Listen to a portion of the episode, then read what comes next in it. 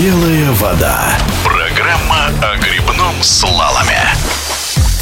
Участники второго этапа Кубка мира по грибному слалому в Германии столкнулись с аномальной жарой. На канале в Марклеберге в Лейпциге температура достигает плюс 35 градусов. Впрочем, вода, родная стихия, спасает спортсменов от перегрева, говорит чемпионка России призер этапов Кубка мира, одна из самых опытных байдарочниц в составе сборной Екатерина Перова. Конечно, немного жарковато, но для нас, так как мы тренируемся на воде, все же вода нивелирует эту жару и и на тренировке достаточно комфортно себя чувствуем. Единственное, что сгущает краски и усугубляет жаркую погоду, это правило, которое все должны придерживаться по обязательному ношению масок всегда, когда ты находишься на берегу, ты должен быть в маске.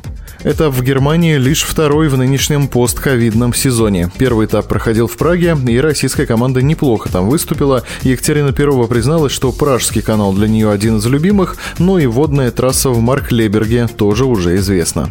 Последний раз на этом канале в Марклеберге мы тренировались и выступали 4 года назад. С тех пор мы не приезжали сюда, хотя сейчас четырех тренировок было вполне достаточно, чтобы вспомнить все нюансы канала и освоиться на нем, и чувствовать себя комфортно перед гонкой. Главным отличием э, канала в Марклеберге от канала в Праге является то, что канал Марклеберге, он э, полукруглый, как подкова, а канал в Праге прямой. И также, конечно, структура воды разная, в Марклеберге канал очень достаточно мощный, в нем очень много препятствий, много бочек, и вода более пульсирующая, чем в канале Пражском.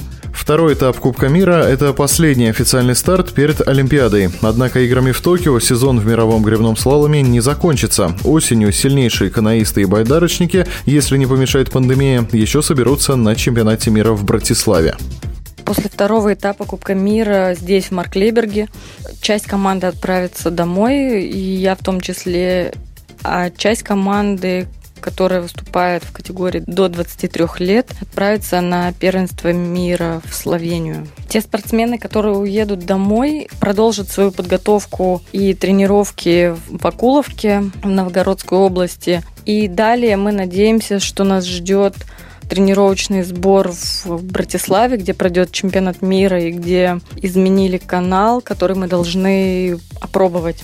Желаем удачи сборной России по грибному слалому на всех предстоящих стартах. Напомню, о ходе сезона мы беседовали с чемпионкой России, призером этапов Кубка мира Екатериной Перовой. Белая вода.